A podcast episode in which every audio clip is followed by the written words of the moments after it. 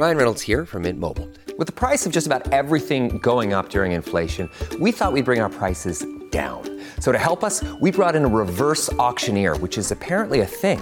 Mint Mobile unlimited premium wireless. Ready to get 30, 30, bit to get 30, bit to get 20, 20, 20, bit to get 20, 20, bit to get 15, 15, 15, 15 just 15 bucks a month. So, Give it a try at mintmobile.com slash switch. $45 upfront for three months plus taxes and fees. Promo for new customers for limited time. Unlimited more than 40 gigabytes per month. Slows. Full terms at mintmobile.com. Look, Bumble knows you're exhausted by dating. All the must not take yourself too seriously and 6 1 since that matters. And what do I even say other than hey? well, that's why they're introducing an all new Bumble with exciting features to make compatibility easier, starting the chat better, and dating safer. They've changed, so you don't have to. Download the new Bumble now.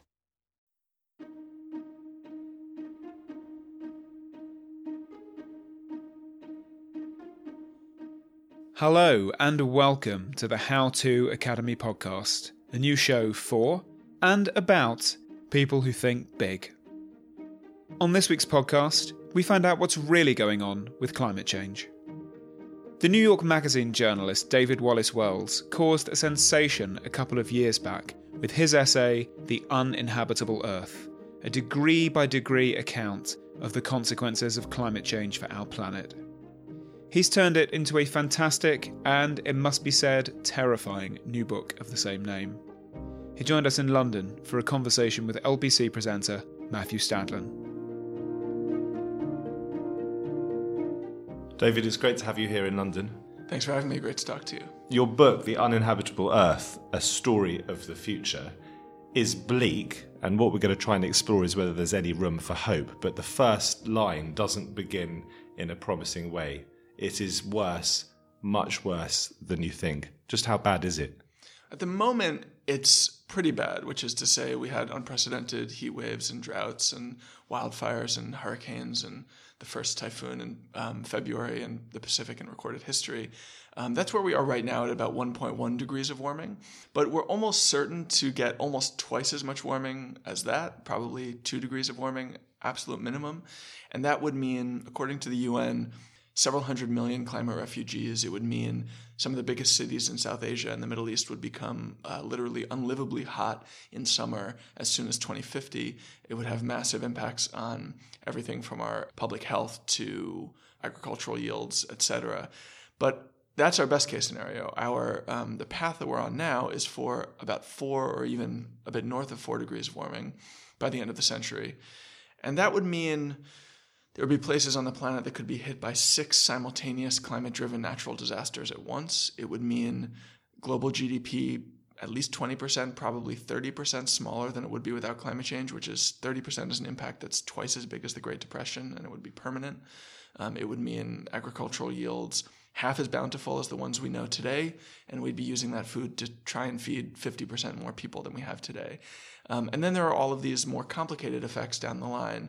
What do these sorts of impacts do to our politics, to the way that we organize our nations together, to how we prioritize um, the suffering of some people in the world, and how we, um, you know, organize humanitarian aid and, and all the rest of it. Because of the extreme weather of the last couple of years, we're beginning to get a kind of eye opening portrait of the direct impacts of climate change. But some of these um, more indirect impacts, I think, are going to be just as problematic, just as profound. And I'm not sure what politics will emerge in the coming decades in response to them, but I do think that um, they will be shaped dramatically by climate change. In fact, there's really nothing, no aspect of modern life, I think, that won't be shaped in some way or other by these forces. So, to be clear, you're absolutely certain that climate change isn't just something for the future. We're already experiencing it. We already have experienced, and that climate change is without question in your mind man made. Absolutely. And um, it's not just that climate change is here, it's that it has brought us outside of the entire window of temperature that encloses all of human history. So the planet that you and I are walking on now is hotter than any planet that's ever been walked on by any human before. To me, that means it's a kind of an open question whether humans would have evolved at all on a planet that was always this hot. Um, I think we likely would have, but there are also more um, more complicated questions around whether we would have evolved ag- developed agriculture and through agriculture civilization if the planet had always been this hot because in the parts of the world where we did develop agriculture the middle east it's already becoming much harder to grow food. And it's i think quite um, difficult to imagine our having invented the system from whole cloth under conditions like the ones we live in today, which are really so different from all the conditions that have presided over all of human history that in some ways I think it makes more sense to think of us as having just landed on a new planet. Not all that different from the one that we've always known, but different enough that we can't take for granted all of the things that we've always taken for granted about the planet that we live on. And whether that extends to you know, as dramatic as civilizational collapse. I don't think we'll get all the way there. But if our agricultural yields are half as bountiful, that does raise questions about exactly how we're going to feed ourselves, how we're going to deal with drought and famine. And again, these these questions arise like wherever you are. If the California wildfires, which were absolutely crippling last year, burning more than a million acres, there's some science that suggests that they could get 64 times worse by the end of the century. There are impacts like that everywhere you look, and exactly how we'll respond and react, I, I think, is a major open question. So, given this apocalyptic language, why do you think it is that people just don't seem to care? Well, I think each of us has um, bad training. We're trained every day by the world that we live in, the present day world. That anchors our expectations for the future, I think, very profoundly. We can read all we want about how things are going to get a decade from now, two decades from now. But when we look at our window, we see a world that is still relatively comfortable for us. And I think then we discount the warnings of what's to come. I think we also have a lot of emotional biases, kind of prophylactic reflexes that urge us to look away from really scary possibilities and to lean into some more optimistic scenarios. I think that's one reason why we've treated the question of uncertainty around climate change. We don't know exactly how bad it will get or when and in what ways, as though there's a chance that no climate change will happen at all and no terrible impacts will happen. That's not true. No scientist would say that. But I think that's functionally how we've processed that news about uncertainty at the kind of average citizen level. And then I think um, we have a status quo bias. We don't really want to change things if we don't need to. And at the level of government and um, international cooperation, there's also a kind of collective action problem, which is to say, even if everyone agrees that we need to do something, every individual nation is incentivized to act more slowly and to try to let the rest of the world pick up the mess. Unfortunately, that's um, led us to none of us acting as quickly as we need to. Because part of the problem has to be that we tend as individuals to trust, to an extent at least, in government and in world government. Well, and I, th- I think the trust is a part of it, but it's also just that's the job of government. So you know, there's been a lot of talk recently about um, individual lifestyle choices, whether people should be eating less meat, flying less. And, you know, I think I applaud those people who are taking those steps to reduce their carbon footprints. But, you know, if, if you have a concern about the plight of the poor, for instance, you don't ask that person to demonstrate their commitment to taking action by donating all their money to charity. They can much more effectively, much more plausibly, and much more responsibly just agitate for higher taxes and a, a, greater social safety net. I think the same is true for climate. We can make small differences in our individual lives, but the much bigger impacts are going to happen through policy. And that's what policy is for. It's to it's to multiply our own intuitions into something that's really scalable. But does that then translate into your message to the people listening to this podcast being listen, don't bother giving up red meat, don't bother not taking your transatlantic flight because it's not going to make a sufficient difference? I think that to the extent that you are making trade-offs that it would be okay to make a trade off where you don't make those choices and do really commit yourself to a new politics, organizing and being an activist, being an advocate on this issue. But I think in general, we really make a mistake when we're asking anyone to, to conceive of climate in these kind of trade off binary ways. I think in almost every case, we're dealing with, you know, it's a kitchen sink approach. We need all all approaches. We need all solutions. We need all kinds of political messaging. We need all kinds of storytelling. It's just too big a crisis to solve in any one way. And so I think individual action can play a meaningful role there. I just think it's marginal compared to the impact that policy can have. It seems to me that if individuals don't care, then it's less likely that politicians will care. How do you get your message across? You're actually an example of someone who has very successfully been able to reach people. You wrote a piece for the New York magazine in 2017 that I think was the most read piece in that magazine's history. It went viral. It was about worst case scenarios. But how do news outlets, I'm talking about TV, radio, but also newspapers, make climate change sufficiently sexy, to use an odd word, entertaining, because news is, in a sense, about entertainment, in order to drive their listenership or to drive their audience, drive their viewing figures? Well, my answer to that is um, just paying attention to the science and telling those stories as they unfold. So when you read about the horrors of these California wildfires, you read about people who left their cars behind when their tires exploded from the heat, and as they were running from the cars, their sneakers were melting to the ground from the heat. The wildfires in California are now melting so hot that it turns the silica in the soil actually into glass. Or when you read about the wildfires in, in Greece, I read about you know the um, vacation goers at a beachside resort taking refuge in the Adriatic Sea to escape the wildfires. Um, or you read about the incredible devastation of hurricanes that are pummeling the Caribbean every year, multiple hurricanes. I think those stories sort of tell themselves, and the scale of drama that they enclose, I think no one can really turn away from.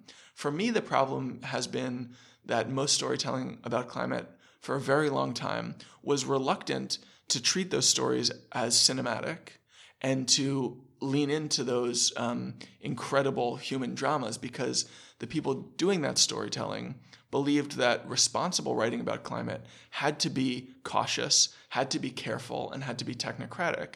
And I think there is a place for that kind of writing, that kind of storytelling.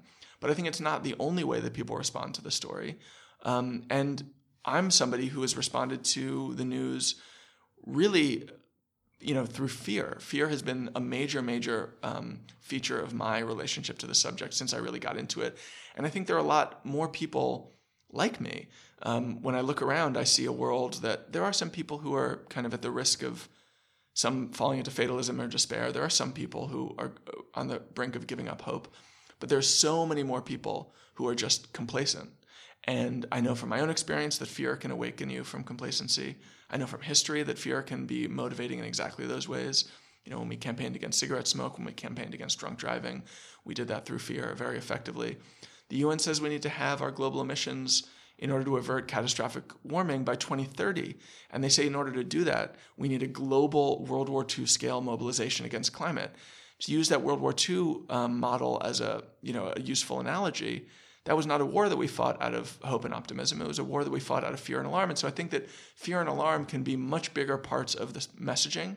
And I think since the UN's IPCC report from last October, they have been. I think honestly, that's one reason we're seeing so much more grassroots enthusiasm and activism over the last year with the climate strike, um, Greta Thunberg and her climate strike extinction rebellion here in the UK. And I think in the US, we're beginning to see the political upshot of that with you know, the Sunrise Movement producing um, this Green New Deal that many of the leading presidential candidates have signed onto. That's progress that would have been unthinkable a few years ago. And I think a big part of it is that the public storytelling about climate has finally begun to traffic in fear. And when people are scared, they take action. Nonetheless, you are not the first to be so alarmed by climate change and its impact on us. Isn't the truth that this is all too late now? Well, it depends what you mean by too late. Um, I think that there are some climate impacts that are going to happen almost regardless of what we do. Um, probably just the amount of carbon that's in the atmosphere right now would bring us a few tenths of a degree warmer, probably to about 1.5 degrees, and that would meaningfully increase suffering for sure. If we had a really focused politics that was committed at the absolute top level to decarbonizing in every way possible. I think it is conceivable that we could take action at a speed fast enough to avert two degrees of warming. Looking at our politics, I don't see that as happening, which is why I think that two degrees is about our best case. But the spectrum north of two degrees, every tick upward there is going to create more pain, more suffering, more dramatic impacts. So if we get to 2.3 degrees instead of 2.5 degrees, or 2.5 degrees instead of 3 degrees, or 3 degrees instead of 4 degrees. Wherever we are on that spectrum, we will still be able to avert future warming by putting less carbon into the atmosphere. The math, the science is really very simple. It's not complicated to understand. The main driver of climate change is how much carbon we're putting into the air. And if we do less of it, the impacts will be less. If we do more of it, the impacts will be more, more intense. So while it's too late to say avoid some really horrifying impacts, we're seeing some of them already. I think it's never too late to take action because even if we get to what seems like a climate hellscape of four degrees, where we could have $600 trillion in global damages, which is double all the wealth that exists in the world today. Um, we could have twice as much war as we have today because there's a relationship between temperature and conflict. Even if we get there, it will still be the case that it's up to us how much more warming we, we engineer. And I think ultimately, while some of these impacts can seem terrifying and even overwhelming, they're that big, they're that scary, they seem to rewrite the whole um, future of the world. It's also a reminder of just how powerful we are, just how much power we have over the climate. Because if we get all the way there, if we get all the way to four degrees, or God forbid, five degrees, six degrees, it will be because of what we are doing now going forward. It won't be because of what our ancestors did. It will be because of what's happening over the next few decades. And that means it's in our power, it's in our control. We don't have anyone to blame. We won't have anyone to blame but ourselves if we fail to take action. With supply chains becoming more complex, you need to stay on top of the latest logistics developments. So, if you work with logistics, you need the Beyond the Box podcast from Maersk. It's the easy way to keep up to date with everything from digital disruption in logistics to the need for supply chain resilience in today's market. Find out more and keep ahead of the game with the Beyond the Box podcast on logistics insights at maersk.com/insights. When you need mealtime inspiration, it's worth shopping Kroger, where you'll find over 30,000 mouthwatering choices that excite your inner foodie. And no matter what tasty choice you make, you'll enjoy our everyday low prices, plus extra ways to save, like digital coupons worth over $600 each week. You can also save up to $1 off per gallon at the pump with fuel points. More savings and more inspiring flavors make shopping Kroger worth it every time. Kroger, fresh for everyone. Fuel restrictions apply. One of the most shocking passages in the book is where you describe and explain the so called devil's choice involving aerosol pollution and how that has actually slowed the damage done by CO2 pollution. So, if you wouldn't mind, just give us a very brief synopsis of that and just how scary it is as a choice. Yeah, we are. We have a ton of air pollution in this world. We have. It's really having an enormous public health impact. And just as a quick aside, I think that public health issues are one really neglected messaging strategy that climate activists can can take because the public health impacts are quite dramatic. Now, air pollution is not a direct result of climate change, but it's caused by the same thing that causes climate change, which is to say the burning of fossil fuels. We are killing 9 million people a year already because of small particulate pollution in the atmosphere. 9 million people a year. That's the equivalent of a Holocaust every year from air pollution. That pollution is also keeping the planet cooler. So, the way that the whole system works, sunlight is transmitted from the sun to the planet, and some of it is reflected back into outer space by our atmosphere. The more particulates that are in that atmosphere, the more sunlight will be reflected, and the less of it gets absorbed by the planet, which means if there's more pollution in the air, that means that the planet is a little bit cooler. And in fact, there are a lot of scientists who believe our future will be artificially engineering a kind of sulfur umbrella um, to do to have exactly this effect, so that we could continue to produce carbon without the temperature of the planet heating up. Now, this is its own devil's bargain, but at the moment we have this issue where nine million people are dying annually, and yet if we eliminated that pollution entirely, it would immediately raise the temperature of the planet at least half a degree and perhaps a full degree Celsius, which would bring us at least up until the brink of and possibly across the threshold known as the threshold of catastrophe, which many of the island nations of the world call genocide. So we have a choice. We can either address air pollution and save those lives, or we can um, keep the planet a little bit cooler and a little bit more habitable. Neither of these is a good choice at all. In um, other words, we could maybe go some way towards saving ourselves by killing ourselves. Yeah. Let's delve into a little bit more of the, the detail of just how vulnerable we are. In the book, you say something approaching, I think, two thirds of the big cities of the world are on the coast. What does that mean in the context of climate change and rising seawater?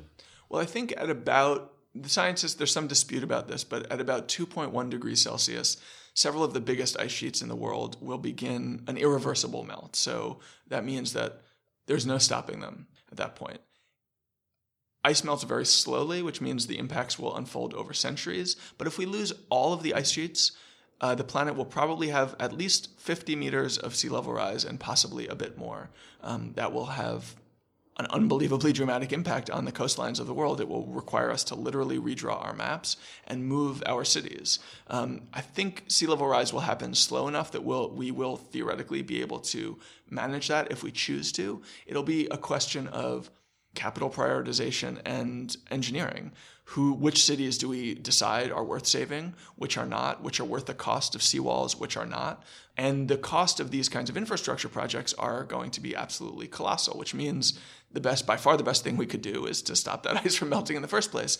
But, you know, if it takes eight centuries for the sea level rise to emerge, then we have some time to adjust. The problem is a lot of these other impacts are actually happening much quicker. So on um, forest fires, on agriculture, on tropical disease, on you know the economic impacts, the impact on, on violence and conflict. All of these are basically happening in real time. Sea level rise is, is a little bit of an outlier, and in that way, I think it's been unfortunate that it's um, so often used as a shorthand for the, the risk. The truth is, Big picture, it is probably the biggest risk because if we really get 50 meters of sea level rise, the impacts will be so dramatic. But because it's happening on such a time delay, the threat is much less imminent. Um, the impact on for instance, direct heat, which could make Calcutta unlivable as soon as 2050, that's much more dramatic. Europe has been in the grip of a migration crisis in recent years. Just how much more extreme could that become in the future, in the relatively near future, because of climate change? The UN estimates that um, by 2050, at about two degrees of warming, we will have 200 million climate refugees. They think it could get as high as 1 billion, which is as many people as live today in North and South America combined. Now, personally, I think those estimates are a little high. You know, they're produced by people who have a kind of an incentive to raise alarm about the issue.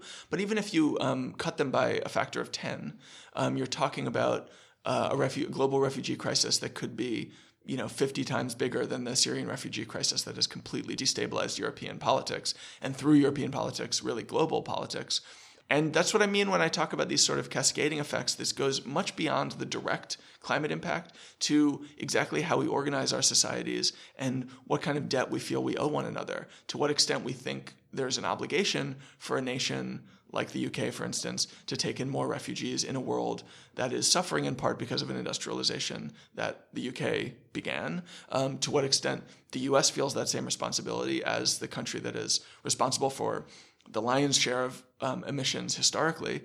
And exactly how we negotiate those responsibilities going forward, it's a major open question. And I don't yet know exactly how it'll play out. I don't think any of us do.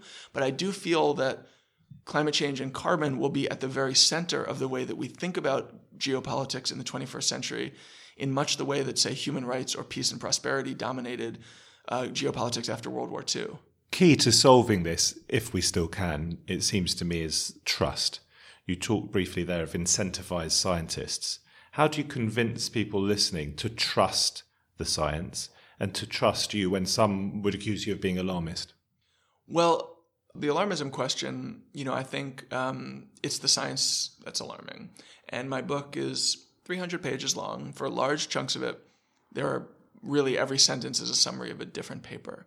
I think that it is not just possible, but probable that some number of those papers turn out to be inaccurate. That's how science works. We make revisions, we evolve our, our, our worldview and our projections.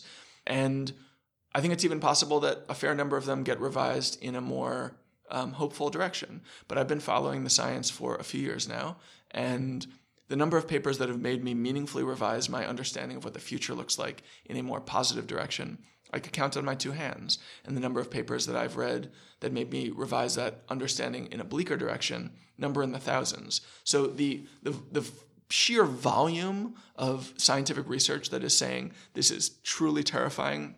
The impacts are bigger than you could possibly imagine, in fact, so big that you may even think of them as unthinkable. The volume of that research is just overwhelming. And even if the vast majority of it turns out to be false or misleading, we're still going to be living with in a world that is almost unrecognizably transformed to the vantage of the present day. Now, I think going forward, we're likely to normalize all of this amount of suffering as we enter into it. And so I think someone living in 2060 or 2070 may not think, my God, the world is on fire and there's no hope for anyone.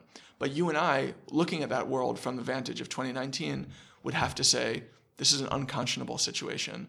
There's no way that we could live through that kind of suffering without taking dramatic action, which is one reason why I think it's important to, at this point in history, to cast our imaginations forward and take really seriously what all of the scientists are saying about where we could end up.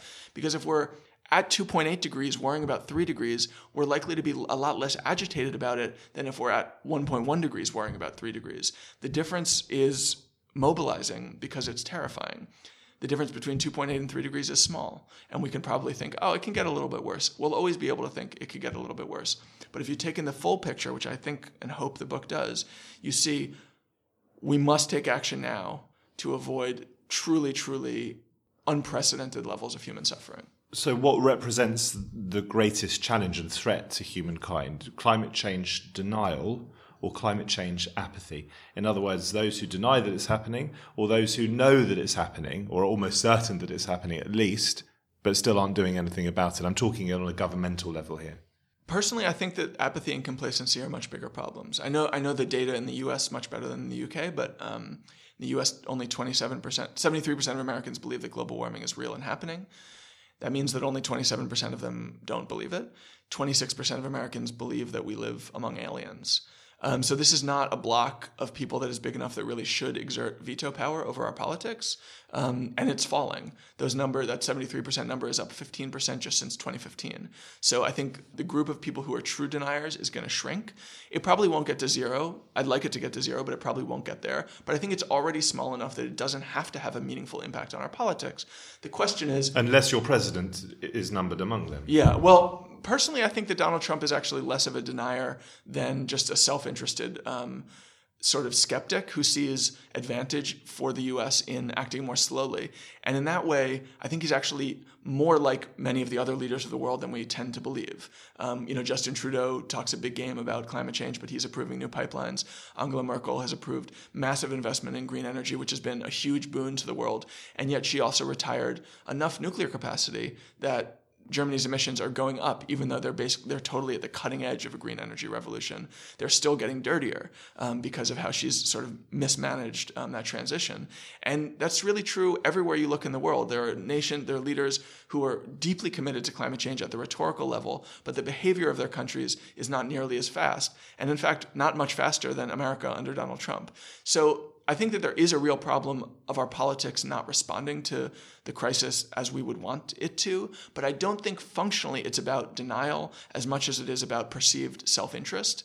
And in that way, I'm encouraged by a whole new batch of economic research which suggests that the old conventional wisdom that climate change was really expensive, both in the sense of requiring upfront investment and in the sense of having to forego economic growth, say closing coal plants before they're um, before they reach retirement age, that that is backwards. And in fact, we have the new research. All the new research suggests that climate change will be so expensive that faster action is going to create much more wealth and make us make us much more prosperous than slower action. There was a major study last year suggesting that we could add $26 trillion to the global economy by just 2030 through rapid decarbonization. I'd guess that that number is a bit high. I think it's a bit optimistic um, that we'd be able to add that much wealth. But all of the economic conventional wisdom now is the reverse of what it was just a few years ago. And that means that when policymakers really start processing that news, they will, I think, approach the issue differently, seeing massive opportunities for wealth creation in fast action rather than seeing reasons um, to avoid action for the sake of jobs or economic growth. In the book, you list mass extinctions of the past. Do you think we are in the midst of a mass extinction? I don't think there's any denying it. I think that the World Wildlife Foundation says that 60% of all vertebrate mammals have died since 1970. There are big studies, not as global, showing that insect populations are falling perhaps as much as by three quarters. And the dramatic and horrifying thing is that um, you know there have been five mass extinctions before, and four of them were caused by uh, global warming produced by greenhouse gas. We're now adding carbon to the atmosphere ten times faster than the fastest global warming period from greenhouse gas in the Earth's history. And you'll hear a lot from they wouldn't call themselves climate deniers, really climate skeptics, who would say you know, well, I don't understand why we're so worried about global warming. The planet's been hotter than this in the past. That's true, but humans were not around then. You know, if the last time the planet was four degrees warmer, there were alligators and palm trees in the Arctic. and just give you a sense of what that would mean for life at the equator. It's completely different. It's it really is, as I said earlier, it's a completely different planet that we may be heading into. And I think you know humans are adaptable. Civilization is ingenious. I don't even think that if we get to four or five, even eight degrees of warming, that we're going to be wiped off the map by this. But the conditions of possibility will be so transformed that we'll be engineering ways to live in an entirely different manner than the way we think of now as modern life. And this isn't just about the un- uninhabitable Earth; it's about the uninhabitable oceans, and we are, as we know, doing huge damage to our oceans through the use of plastic. Give us a sense of the scale as you describe it in the book. Yeah, plastics. Um, I mean, plastic pollution is a really dramatic problem. I think that the stat I cite in the book is that by 2050 there'll be more um, plastic in the ocean than fish. But there has been a huge movement just over the last couple of years, especially in the UK, actually, since the, um, I guess it was a, an episode of Blue Planet um, that focused on, on plastic pollution. There's been a huge movement against it, and I think that will begin to take um, effect soon. Personally, I think that plastic panic is a little bit of a red herring. I think that, you know, I, I would like the oceans to be totally clear and, and beautiful. Um, that would be a better planet for me to live on. It would be a better planet for everyone to live on. But climate change, global warming, climate change is so unmistakably the prime threat, not just for for those of us who care about the environment, but for those of us who care about the future of human life and human civilization. And I worry a little bit that people may think that they're doing their part by mobilizing against plastic, when in fact, plastic is basically unrelated to the climate change issue. It's just an incredibly powerful image. And this is, I think, a really important. Um, re- there's a, a, a reason that all of the extreme weather is so important. You know, 50 years ago, 40 years ago, we were able to mobilize in places like the US and the UK against air pollution because we could see it. We could see the smog. You can't see carbon, it's been invisible. And that's one reason I think why people have been so slow to take it up as a political cause. Plastic Panic is a vivid illustration of how powerful just a few images can be in telling the story. And I think actually the California wildfires in particular have been that kind of teaching tool when it comes to climate. Even those of us living far away from anywhere that could possibly be ravaged by wildfire saw those, those videos, saw those photographs, and were horrified not just in an abstract way, but in something in a way that felt much more immediate and imminent. And I think that's a really important vector for climate messaging going forward that we really emphasize how close at hand these impacts are, both close at hand in terms of time and in terms of place. Um, I think for a long time we understood if we lived off the coastline we'd be safe, and that if we that climate change was going to happen only at the timescale of decades and maybe centuries. Both of those were really unfortunate misapprehensions. Climate change is happening very, very fast.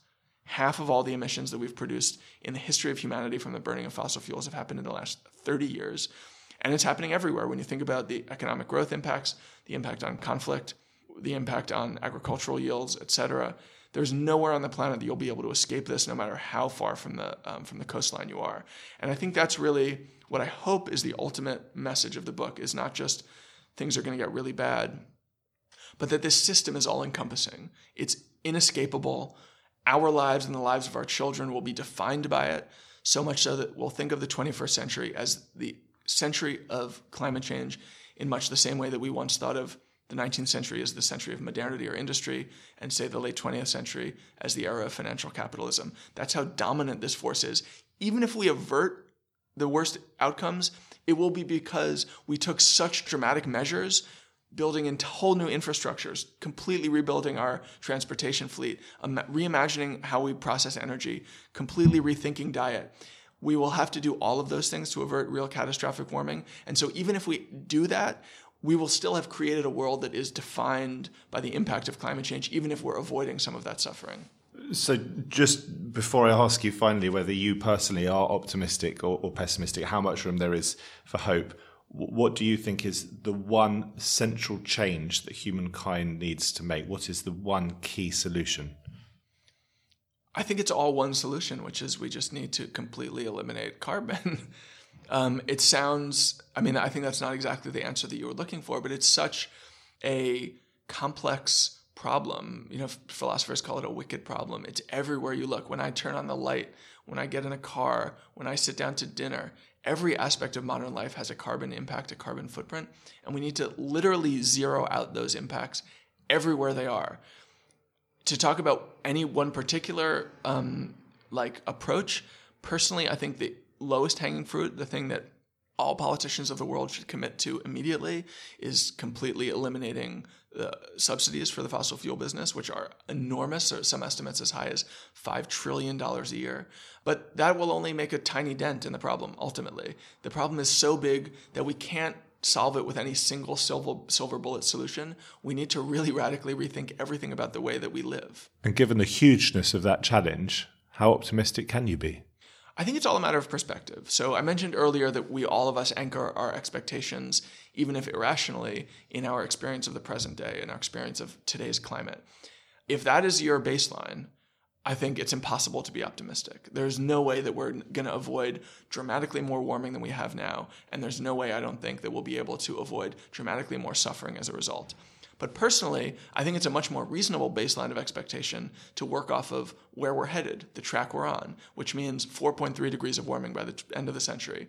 And I think on that front, there's quite a lot of reason for optimism. Green energy has gotten much, much cheaper very, very quickly, actually, much, much more quickly than even its advocates would have guessed a decade or two ago. That means now in many parts of the world, clean energy is cheaper than dirty energy. And I think that'll happen in short order in the entire world. In fact, I just saw a report today that suggested that in many parts of the West, it's not just that like the uh, the marginal unit cost of green energy is cheaper than the marginal unit cost of dirty energy. It's cheaper to retire dirty energy plants and build entirely new plants um, to make up for that cost. So green energy is really exciting. I think the political change that we've seen over the last few years is quite dramatic and exhilarating. And I think that our policy will, will sort of begin to reflect that too. I think there are a lot of other small scale experimentations going on with, for instance, lab grown meat. There's some research showing that even if you don't want to eat a, a, hamburger that comes out of a test tube, that if you feed a real life, real life um, cow seaweed, that it could cut their methane emissions by 95 or 99 percent, um, which could basically single handedly eliminate the carbon footprint of beef entirely. There's great research in what's called carbon capture technology, which are um, methods to suck carbon out of the atmosphere so that we don't have to decarbonize quite as quickly as we would otherwise have to. That has been progressing really rapidly, even though it's still considerably more expensive to um, take carbon out of the atmosphere than it is to put it up there in the first place. Really, everywhere you look, there is reason for optimism. Things are moving. The problem is we don't have that much time. Um, and I don't think, I think basically in no sector are we on track to meet the goals that the UN set forward last October um, for averting what they called this catastrophic level of warming. And very finally, David, will we as human beings still be here in a thousand years' time? I expect we will be, but I also think that that question has to do with a lot beyond climate. Um, I think it has to do with asteroid impacts and nuclear war and disease, all that kind of stuff. And climate change will impact um, the conditions under which all of those arise. But I think that um, we will endure this threat. The question is in what form and transformed in what ways. David Wallace Wells, thank you so much for sharing your story. Thank you. Great to be here.